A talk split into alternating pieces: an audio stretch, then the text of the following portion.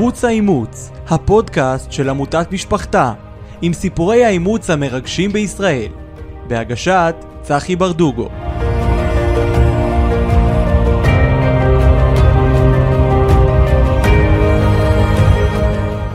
טוב, שלום לכם לפרק נוסף של ערוץ האימוץ.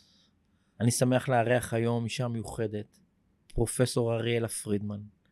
בראש ובראשונה, אימא מאמצת, תושבת תל אביב, פרופסור באוניברסיטת תל אביב לשעבר, והיום ראש החוג למדעי התנהגות בקריית אונו. וולקאם. תודה. אנחנו נפגשנו, דיברנו, הסיפור שלך ושל הבת שלך מדהים. אתם כתבתם ספר מיוחד ביום שפגשתי אותך? כשפגשתי אותה. כשפגשתי אותך. סיפורן של אם ובת. סיפורן של אם בת, אם ובת. ואני אמ, נורא רוצה שתשתפי את כולנו בסיפור המרגש הזה. בשמחה. כן. בבקשה, הבמה שלך, זה, אריאלה. זה מתחיל בזה שאני חיפשתי לאמץ, כי לא יכולתי ללדת. וחיפשתי אימוץ, אבל מכיוון שהייתי אה, הייתי אישה לבד, לא היה לי בן זוג באותו זמן, אז אה, לא אפשרו לי לאמץ תינוק בארץ.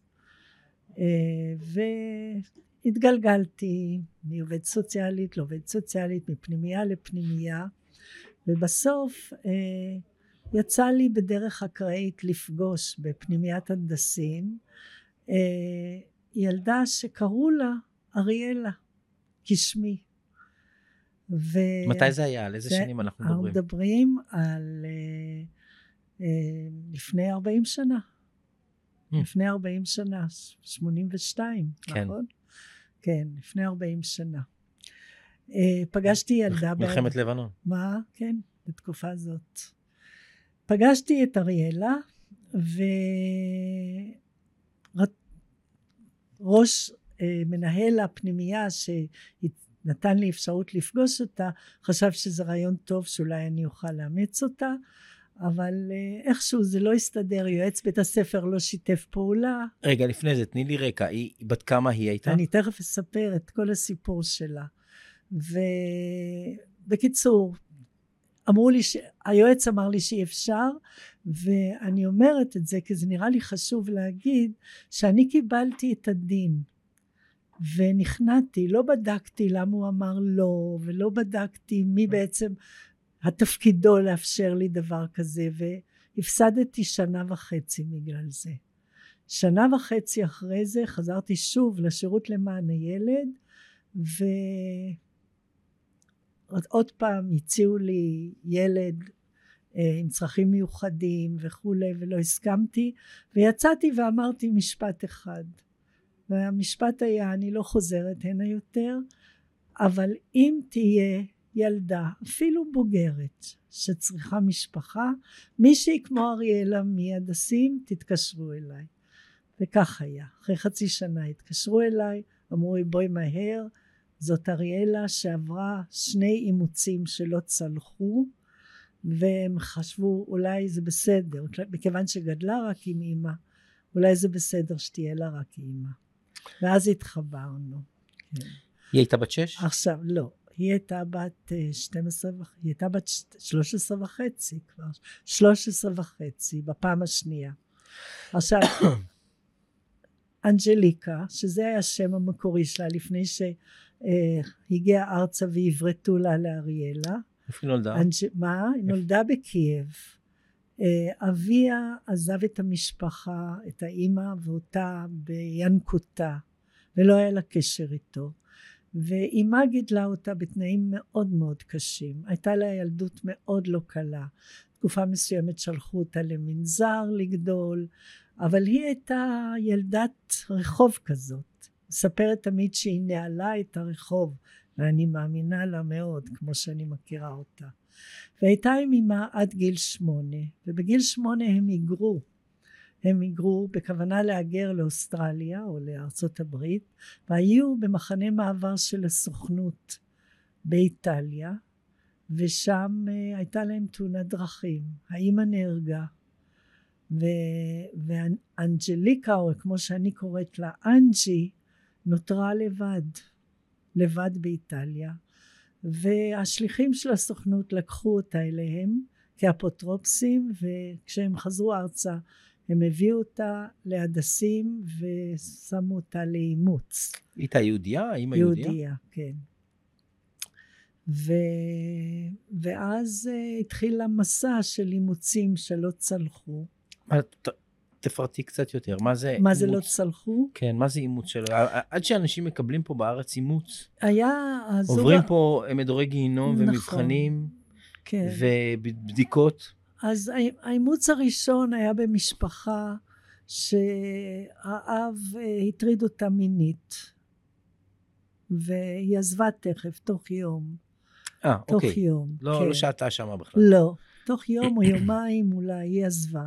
אוקיי. והאימוץ השני הייתה במשפחה ששכלה בן והיה שם המון דיכאון במשפחה והיא תכף מיד הרגישה שזה לא מתאים לה. זה תמיד גם הייתה החלטה שלה לעזוב אמ, ודי מהר. הבנתי, היא היא מאוד- ביקשה. היא היא באה כן, לרווחה היא- וביקשה... היא, ל- היא טלפנה לעובדת הסוציאלית אמרה לא מתאים לי. הבנתי. ו... והיא ידעה מה שהיא רוצה, היא ידעה מה שהיא רוצה. וזהו, ועד שהיה מפגש בינינו, ולפני 40 שנה, על, בגן, בגן בהרצליה, ליד המשפחה של האפוטרופסים שלה, נפגשנו, הלכנו לטייל, ישבנו על הדשא, והתחלנו לדבר כדי לבדוק אם מתאים שאני אהיה אימא שלה והיא תהיה בת שלי. ו- איזה דבר. ושיחה שהיא מאוד עמוסה ורגישה, ואני לא ידעתי אם פשוט לדבר על דה ועל הא, אבל היא הייתה הרבה יותר ישירה. מה חשבת על זה לפני הפגישה? על מה, מה, לא, מה עבר לך בראש? אני מאוד מאוד התרגשתי, הרי אני כבר פגשתי אותה, וכבר משהו בה מאוד דיבר אליי, ואני... חששת משאלות שלה? חששת לא, מב... לא חששתי. אמרת, רגע, אם היא כבר כן. פעמיים ביקשה לעזוב, אז אולי היא בררנית, היא ביקורתית, לא היא בוחנת? חששתי, לא חששתי. היה לי, היה לי די אימון בקליק הראשון שלנו, Mm.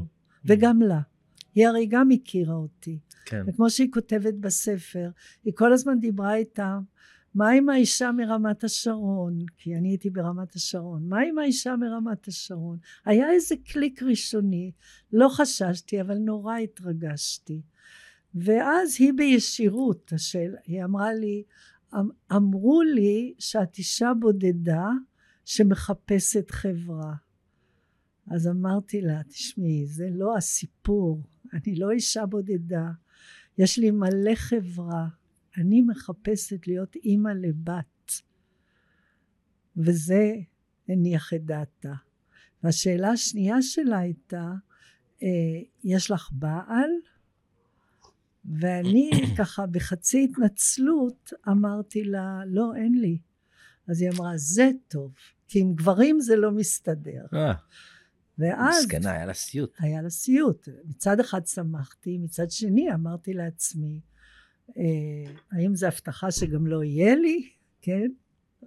ואכן התפתחו בדברים, היו התפתחויות. לא, זה גם לוקח לעוד מקום, את יודעת, אריאלה, אולי שאת... שהיא תגדל, מה היא תחשוב, מה היא תרגיש, עם איזה טראומה היא מסתובבת. כן, אוקיי.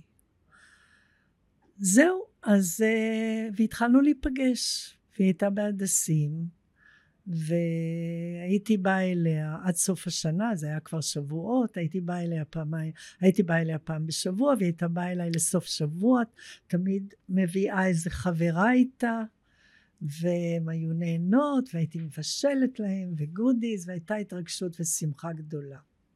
בראשון ליולי היא עברה לגור אצלי לקיץ. ואני- ב-82? מה? 82. 82, אולי 83, אני לא יכולה להישבע. אני חושבת 83. כן, זה לא היה בזמן המלחמה, זה היה 83. היא באה אליי לקיץ ואני ביקשתי שהיא תהיה עוד שנה בהדסים בזמן שאנחנו בונות את הקשר. וכולם חשדו בי. כי כאילו... גם מה רצית לעשות את זה איתי ו... לא רציתי שכל המעבר שלה וכל בניית הקשר יהיה בבת אחת. כי אני הרגשתי שזה לא יהיה פשוט. אז רציתי שהיא תהיה במקום שלה בהדסים, איפה שהיא הייתה משולבת, ואנחנו נתראה מה שיותר ונבנה קשר. וכולם, אה, העובדת הסוציאלית לא מצא חן בעיניה, וגם אנג'י עצמה הייתה קצת חשדנית. כי זה משדר עלייך, כן. כאילו את סקפטית, כאילו את לא שלמה ולא בטוחה בעצמך. בדיוק, אבל אני הסברתי את עצמי. וזו הייתה ההחלטה הכי נבונה שעשיתי. הכי נבונה. וה, והסיבה היא שבאמת בניית הקשר הייתה מאוד מאוד מאוד סוערת ומאוד קשה. ואחר כך ההשתלבות ברמת השרון כעבור שנה, אחרי שהקשר שלנו כבר היה חזק, ההשתלבות ברמת השרון הייתה מאוד יותר קשה. זאת אומרת, היו פה תהליכים שהיה צריך לבנות אותם לאט לאט. ובאמת, היא באה אליי לקיץ, וביליתי איתה חודשיים כמעט בלי לעזוב אותה. כמעט, זה היה כמעט כאילו קיבלתי תינוק. הייתי איתה רוב הזמן, ואם הלכתי למקומות היא הלכה איתי. ו, והתחלנו לבנות את הקשר. עכשיו, אנג'י היא הייתה ילדה, נערה ואישה מאוד עוצמתית. יש לה עוצמות אדירות. וכל מה שהיא עושה, היא עושה בדרמה ובמאת אחוזים. כנ"ל כשהיא רבה. והיא עשתה לי מבחנים שלא יתוארו. שלא יתוארו. כאילו עשתה הכל לראות עד איפה היא יכולה. יכולה לתת דוגמה? לדחוף אותי. אה, אני יכולה לתת דוגמאות. היא, היא, אה, אם הייתי קונה לה דברים, אז היא הייתה זורקת את זה ואומרת, זה מכוער. אה, למה? הייתה רצה לראות את התגובה שלך? כן, היא רצה... יצא לדחוף אותי, לדחוף לשים אותי. אותך בפינה. אבל כן, היא, היא הייתה אומרת דברים כמו, את יודעת, אחותך הרבה יותר נחמדה ממך. היא הייתה, אה, למשל, ליום הולדת אחד, ליום הולדת אחד אה, קניתי לה המון מתנות, בהגזמה, המון מתנות. ובהתרגשות היא נכנסה לחדר ולהסתכל במתנות והתחילה לפרק ולצעוק מה זה? סדין חשמלי ליום הולדת? מה זה הטריינינג המכוער הזה? מה זה זה? לא משנה משהו אבל היא באמת היה משהו שמה, שממש הכאיב לה אבל זה לא היה לפי הציפיות שלה ואז היא הלכה והסתגרה בחדר אה, למשך אה, יום וחצי ולא יצאה אה, היא הייתה מאוד מאוד פגיעה, מאוד פגיעה. ועל כל מבט או מילה שמישהו אמר, היא התנפלה עליי. התנפלה עליי. כל מילה של המשפחה. אם מישהי, איזה מכרה אמרה, איזה מזל למשך שמצ... כמה זמן היא התנהגה ככה? זה שנים? שנים. שנים. מגיל 12 אבל, עד... מ, מה? מ, שנים, שנים כן. זה היה. אבל מה שאני רוצה לומר זה ש... אני רוצה לומר שני דברים. א', זה שלכל האורך הדרך שהיינו רבות, היא הצליחה להוציא ממני כעסים והתנהגויות שלא ידעתי שיש לי. היינו צורחות שתינו, פשוט צורחות, ולפעמים גם נאבקות פיזית. לפעמים נאבקות. למשל, בשנים שהיא לא הסכימה ללכת לבית ספר, כבר בגיל 16, שהיא לא הסכימה ללכת לבית ספר, ואני התעקשתי כל בוקר.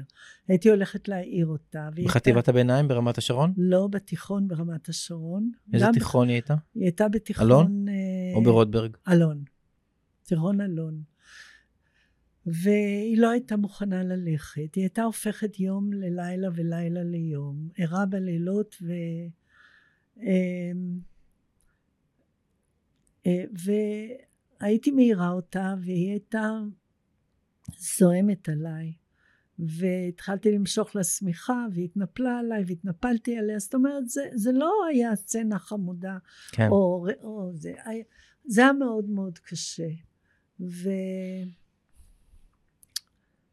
ו... אחרי הייתי אומרת, אחרי שהיא כבר עברה אליי, ואחרי שעברנו את המשבר הקשה בית ספר, שזה גם נקודה נורא מעניינת. היא הגיעה אליי אחרי שנה, עברה אליי סופית, והיא נכנסה לחטיבת ביניים לשנה האחרונה, ברמת השרון. והיא הלכה, היא הייתה כל כך יפה, כל כך חכמה, כל כך יצירתית, ואני בשלווה שלחתי אותה לבית ספר. והיא חזרה בסוף היום, ואמרה לי, אני לעולם לא אתקבל שם. אני אמרתי לה, מה את מדברת? היא אמרה, תקשיבי לי, את לא מבינה, אני לעולם לא אתקבל שם. והיא צדקה במאה אחוזים. למה? למה אנשים, ילדים מאתרים מישהי שהיא שונה? הלבוש שלה לא היה בדיוק, הדיבור, לא היה לה מבטא, אבל שפת הדיבור, היא באה מהדסים, זו תרבות אחרת, מרוסיה מהדסים, ו, וגם לא הייתה כנועה, היא לא הייתה כנועה, ו, ולא קיבלו אותה, לא קיבלו אותה. והיה לה מאוד מאוד קשה. היא, היא מצד אחד הייתה מאוד חזקה, מצד שני הייתה מאוד מאוד פגיעה. ובהפסקות היא הייתה פשוט יושבת בשירותים עד שהיא נכנסת חזרה. והיא באמת, היא עברה דברים מאוד מאוד קשים. מערכות יחסים? מה? מערכות יחסים, איך היו לה? הייתה לה תמיד חברה אחת. חברה אחת. ודי מוקדם התחילה גם, היו, היו לה הרבה מחזרים. והייתה מתראה איתם, אבל תמיד, תמיד, תמיד אצלנו בבית. תמיד הביאה אותם הביתה. ואז היה לה, היה לה, היו לה חיי חברה, אבל זה לא היו החבר'ה מרמת השרון. אני עשיתי טעות מאוד גדולה שאני הכנסתי אותה לבית ספר ברמת השרון. למה? כי זה, זה בית ספר, אה, בית ספר לא מתאים לה. אם הייתה הולכת להרצליה, או הייתה הולכת לבית ספר בתל אביב, שיש הרבה יותר מגוון של תלמידים. תראי, אלון זה תיכון שנוטה יותר לאומנויות. ו... נכון, נכון. לא רע כמובן, כן, אבל... נכון. תראה, אולי באלון היא הייתה כבר יכולה להשתלב, אולי כבר היא לא ניסתה, אבל היא לא גמרה את אלון. היא הלכה לאקסטרני, ואחר כך עשתה בגרויות לבד. והיו לה... שירות צבאי? מה? עשתה שירות צבאי. איפה היא שירתה? היא שירתה בחיל אוויר, כן. Mm. היא הייתה אמורה להיות מדסית, כי היא הייתה, היה לה כושר, ואיכשהו היא חיבלה בזה. היא כל הזמן היה לה, בגלל הבעיות, השריטות שהיו לה, חוסר ביטחון שהיה לה, היא, היא, היא חיבלה ב, בדברים הטובים שהיו לה. היא לא הצליחה ל... להתגבר על הדברים האלה וכל האהבה שהרעפתי עליה וכל החיים הטובים שהיו לה איתי הם לא היו מספיקים. וניסינו טיפולים למיניהם וכולי. ולקח הרבה שנים עד שהיא התחברה עם הגרעין האמיתי שלה.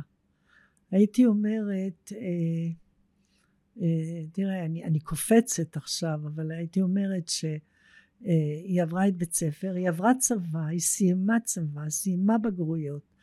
אה, בצבא, אחרי שהיא לא הייתה מדריכת כושר, היא בסופו של דבר הייתה אה, תש"ית הוואי ובידור, משהו בהוואי כן, ובידור, okay.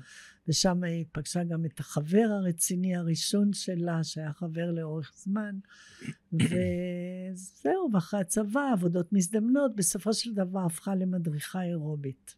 Hmm, אוקיי. ו... מה היא עושה היום? זהו, אז היום... אני יודע שמדובר במשהו מאוד מיוחד, אז אני רוצה כן, שתפרטי ותסבירי. אז אני אפרט ואומר שמה שקרה זה שהתחתנה. אה, בגיל 25 ילדה את בנה הנכדי תומר, אה, התגרשה, גידלה אותו לבד, אה, והתחילה לאסוף חיות. היא עבדה בתור מדריכה אירובית, והיו לה, היה לה כלב אחד, אחר כך שני כלבים, אחר כך חמישה כלבים, אחר כך עשרה כלבים, ו... היא לא נמשכה לאקדמיה. בכלל לא. בכלל לא. היא מאוד נמשכה לכל דבר שקשור לרוחניות. ו... ובגלל שהיו לה כל כך הרבה כלבים, היא הייתה צריכה לגור בבית עם חצר, והתחילה, היא שכרה, מה זה כל כך הרבה כלבים? היו, תני לי- אני אומרת לך, תני לי מספר. עד 20, 25, שאנשים יבינו כן, פשוט. 20 כלבים. ואיזה עוד בעלי. חיים? Uh, בשלב ההוא זה היה כלבים ותרנגולות, Hmm. בשלב ההוא. והיא עברה ביישובי השרון כל שנה לבית אחר, כי אי אפשר היה לגור על ידה, בגלל הכלבים. בוודאי. אז כל שנה היא עברה, וקיבלנו החלטה שהיא לא עוברת מהאזור עד שתומר לא גומר בית ספר בני דרור. לא מעבירים אותו יותר. וככה היא עברה ממקום למקום. בן כמה הוא היום? היום הוא בן 27. כן, בן 27. ואז כשתומר גמר את בית ספר, אנג'י אה, עברה לי לגליל. קיבלה הזמנה לעבור לירכא, והיא שכרה, סוחרת, שטח על ההר מעל ירכא, שבו היא חיה בקרוון, ומגדלת שמה את ה-20-25 כלבים שלה, ו? סוסים, שלושים וכמה עיזים, ענקיות, יאללה. ענקיות, אה, תרנגולות, ברווז- ברווזים, יש לה ממש חווה. כן, יש לה ממש חווה שהיא במו ידיה מטפלת בהם. מביאים לה חיות פגועות ועצובות, היא מטפלת בהם. אה, היא מאכילה אותם. היא לא הלכה והיא- לכיוון הווטרינריה. לא, וה- והיא לא עושה מהם כסף. היא לא עושה שום כסף, היא רק מטפלת בהם. ממה היא מתפרנסת? אבל, תכף אני אגיד, אבל היא דרכם נרפאה. Hmm. כל הטיפולים זה הפסיכולוגיים התרפיה שלה. לא עשו לה מה שהחיות עשו לה. היא נרפאה והיא הפכה את כל הכוחות שלה, הפכה למשהו בונה ולא הורס. זה פשוט לא יאומן. בעיניי, אני רואה, אני פסיכולוגית, ואני לא ראיתי תופעות כאלה. פסיכולוגית חברתית. לא, אני גם קלינית, אני מטפל, טיפלתי באנשים. כן. ופשוט לא יאומן איך שאת כל הכוח הענק שלה היא לקחה למקום חיובי של הענקה, של טיפול, של התמודדות, של... ומה היא עוסקת עכשיו? אחרי שהיא גמרה, אה, ל... אחרי שהיא גמרה להיות מורה לאירובית, שבעה מזה, ותוך כדי זה שהיא הייתה מורה לאירובית, היא כבר התחילה לפתח טיפול רוחני עם אנשים. היא לא רק עשתה להם תנועות, אלא היא לימדה אותם איך לחיות ומה לעשות, ואז אה, שלחתי אותה שוב לפסיכולוגית אה, תעסוקתית, ששלחה אותה להיות אה, מורה לאירובי, והיא אה, אמרה לה, את צריכה להיות מתקשרת. והיא באה הביתה ואומרת, את רואה? אמרתי לך תמיד שיש לי כוחות. היא אמרה שאני צריכה... מי אמרה להיות- לה את זה? הפסיכולוגית. פסיכולוגית כן. תעסוקתית אמרה לה, את כן. צריכה להיות מתקשרת. ואני, שהכרתי את הפסיכולוגית כי הייתה תלמידה שלי פעם, טלפנתי לה, אמרתי, תגידי- תגידי לי, תגידי לי את זה. מה, מה איתך? מה קרה? את הילדה הזאת המעופפת שלחת להיות מתקשרת? היא אמרה, תקשיבי לי טוב. זה מה שהיא צריכה לעשות. היא לעולם לא תישא משרה באיזה מקום, היא לעולם לא תעבוד תחת מישהו, היא, ויש לה, יש לה את זה. יש לה את זה. והיא שלחה אותה למתקשרת לבדוק שאישרה שיש לה את זה. והיא התחילה לתקשר בטלפון. בטלפון עם אנשים. בטלפון עם אנשים. ואני רוצה לומר שהיום, היום, היא מתקשרת ידועה ומצליחה ביותר. היא מפרנסת את עצמה ואת כל חוות החיות שלה. והכל בר- בטלפון, לא והכל באים בת- אליה. היא לא צריכה בטלפון. לראות את ה- היא לא רואה את האנשים, הכל בטלפון. מה, היא שואלת שאלות ומדברת? היא פותחת קלפים, היא בודקת בכוכבים. אני לא נכנסת לזה, זה לא עולמי, כן. אבל אני מקבלת את עולמה. אני מקבלת את עולמה, והעובדה היא ש... טוב, אתה יודע שיש קהל ענק נכון. שנעזר בתקשור, אבל היא, היא ממש עושה עבודה כנראה יוצאת מן הכלל. לפעמים אני מקשיבה לה כשהיא מתקשרת, ואני רואה שהיא קלטה המון, אה, המון פסיכולוגיה, המון פסיכולוגיה. אה, יודעת איך לדבר עם אנשים וגם יש לה ביטחון כל כך גדול שהביטחון הזה היא מעבירה לאנשים היא לא כפופה לחוקי הפסיכולוגיה. אז היא עושה את מה שהיא מאמינה. היא זורמת. מה היא זורמת כן יותר מזורמת כן. אה, איך היחסים שלכם היום? היחסים שלנו היום מאוד מאוד מאוד קרובים. אה, עם בוא נאמר מינימום של קונפליקטים עוד מדי פעם יש קצת צעקות לפה ולשם, אבל אנחנו מדברות יום כמה יום? וכמה פעמים ביום. היא משתפת אותי בכל... היא באה אלייך, את נוסעת אליה מדי אני פעם? נוסעת אליה מעט, או שהיא באה אליי, או שאנחנו נפגשות באמצע הדרך, בעכו, או בכרמיאל, חגים וזה. אתם עושים ביחד? שבתות מדי פעם חגים? שבתות היא באה לפעמים, חגים היא באה. אני נוסעת לשם מדי פעם, לא, לא הייתי הרבה לשם, אז יותר מסובך לי להגיע לשם. כן, אה, גם לא לא תמיד הכי בטוח שם, זה יכול... לא, זה בטוח, כן. יש שם כל מיני כפרים ו... לא, זה בטוח, יש שם כפרים ידידותיים. כן. כן. אנג'י בירכא עם הדרוזים, היא פשוט כן, כן, מסתדרת, היא, היא באמת, היא מסתובבת שם, וכולם מכירים אותה. בת בית. בת, כן, כן, בת בית. ו... אה, יש לי שאלה אלייך, מה, מה גרם לך ולה לכתוב ספר? מה ש... מה המניע? מאיפה זה מה? בא? אני לא זוכרת את הרגע וכמה שזה זמן קרה. לפני זה היה לך את זה בראש? לא היה לי לפני זה. מה לא, זה, כן. אימפולסיבי? פתאום בא חשק? לא יודעת אני לא זוכרת איך זה נולד, אני באמת לא זוכרת, אבל ההרגשה של שתינו הייתה שיש לנו סיפור לספר. יש לנו סיפור לספר, ושהסיפור הזה יכול לעזור גם להרבה הורים, אה, מאמצים ולא מאמצים, כי, כי הדרך הייתה מאוד קשה, מאוד מאוד קשה, גם שלה וגם שלי, אבל בגלל האהבה שהייתה שם מהרגע הראשון, צלחנו אותה. ולא היה אף רגע שקראנו את החבל, אבל הוא נמתח למקסימום שלו. והספר מתאר את זה. אני, אני רשמתי יומן כל השנים האלה, כי Mm. הספר בעצם מתאר את המפגש שלי עם אנג'י. אה, זה כרונולוגי כזה? מהרגע שנפגשנו עד שהיא גמרה צבא. ואחר כך בסוף יש פרק של עכשיו, אבל כל הקטע באמצע לא מופיע שם. ואנג'י כתבה הרבה על ילדותה, עוד לפני שהיא הכירה אותי, ואחר כך על המפגש איתי והמעבר מעבר לרמת השרון. ו... והרגשנו ש... ש... שיש פה סיפור ששווה לשתף. ואני גם חשבתי, אני אמרתי, כתבתי יומן, אז היה לי יותר קל להיות מסודרת וכרונולוגית, ואנג'י יותר אסוציאטיבית, ומתארת אה, אה, סיפורים מחייה, והכתיבה שלה מאוד שונה משלי, כן, ועשינו את זה גם בפונט אחר בספר. כן, נכון. ו... ו... אבל זה לקח לנו עשרים שנה. עשרים שנה, לא כמוך.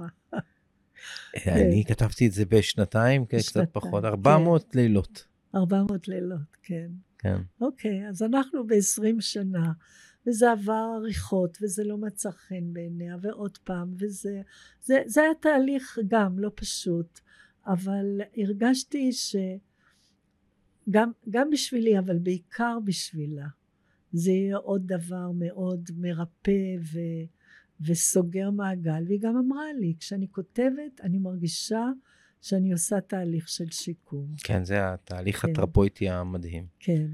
אז- אה, מעניין אותה, היא מדברת איתך על אה, בדיקה של הביולוגיה והגנטיקה שלה? תראה, אימא שלה נהרגה. אבא שלה לא היה איתם בקשר. נכון. כשהיא הייתה בצבא, אבא שלה עלה ארצה. ואז פגשנו אותו.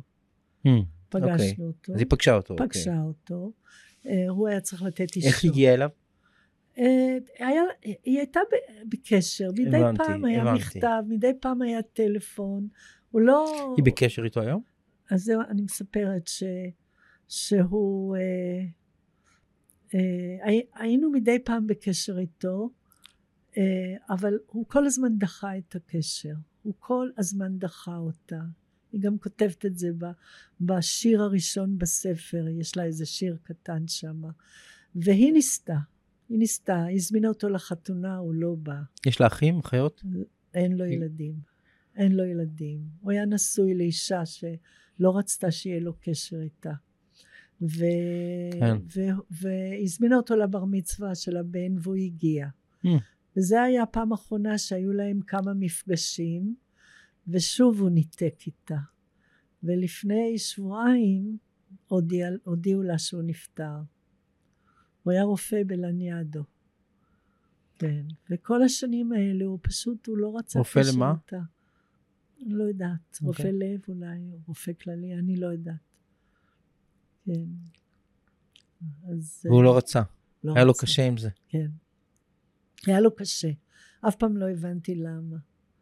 כן. הלכתי יום אחד אליו לדבר איתו, לשאול אותו למה. שאלת אותו? כן. מה הוא אמר? הוא אמר לי דבר טיפשי כמו שהיא שינתה את שם המשפחה שלה לפרידמן, שזה שמי. טוב, זה תירוץ, כן, זה משהו, זה התירוץ, יש לו... כן, אחר כך היא שינתה חזרה ללינצקיה, שזה שמו. והוא אמר שאשתו לא רוצה. אבל הוא אמר לי, אבל אני רוצה, אני אתקשר. הוא לא התקשר. אז... אה, איך היא קיבלה את הפטירה שלו? אה, בסדר, תשמע, כן, כבר היה כל כך מרוחק ממנה שהיה לה כן. קצת אה, תגובה, אבל. טוב, האמת שאנחנו נורא רצינו שהיא תבוא פה ותתארח כן. איתנו יחד איתך בפודקאסט, כן. בפרק הזה. זה לא כל כך הסתייע. אמ, מה לגבי הנכד? או, הנכד. הנכד... איפה הוא? איפה הוא, הוא נמצא היום? הוא נמצא, הוא גר בדירה שלה, שיש לה, ברעננה. Mm-hmm. הוא בן 27. הוא עובד uh, בחנות אייסטור של uh, מחשבי אפל, לומד uh, הנדסת תוכנה. אה, אוקיי. עושה כושר. Uh, את בקשר טוב איתו? אני בקשר נפלא איתו, הוא בבת עיני. כן. אני, אנג'י כל הזמן אומרת לי, ואני מקבלת את זה באהבה, הוא הריבית על כל ההשקעה שלך. משפט יפה. כן. כן. ואני באמת גידלתי אותו איתה. היא הייתה לבד איתו. ברור, כן. וגידלתי אותו איתה. נכון, זה ילד של שניכם. זה ילד של שנינו, כן. הוא מקסים. הוא בזוגיות? אה, יש לך אה, כן. נין עוד מעט? לא, לא, הוא לא נשוי. לא כן. תשמעי, אריאלה, זה סיפור מדהים. אה, אני ממליץ מאוד, אנשים רואים עכשיו את הספר, אנשים... ממליץ מאוד לקרוא על ספר מאוד מיוחד. אמ, אני מאוד שמח שהגעת. אני שמחה להיות פה. אני חושב כן. שזה, אה, לא רק שזה מומלץ לקרוא את הספר, אלא לשמוע אותך, זה, זה, זה מדהים. ו... ואם תהיה לנו הזדמנות, אז הייתי רוצה לשמוע את אנג'י פעם אחת מדברת. בסדר גמור, היא פשוט עוברת כרגע איזו תקופה מאוד קשה. בסדר גמור, עבר, בסדר ו... גמור. כן, היא צריכה לעבור מאיפה שהיא נמצאת, אז uh, היה לה קשה להגיע, אבל אני בטוחה שהיא תשמח לבוא. כן. אז שמחתי לארח אותך, אריאלה.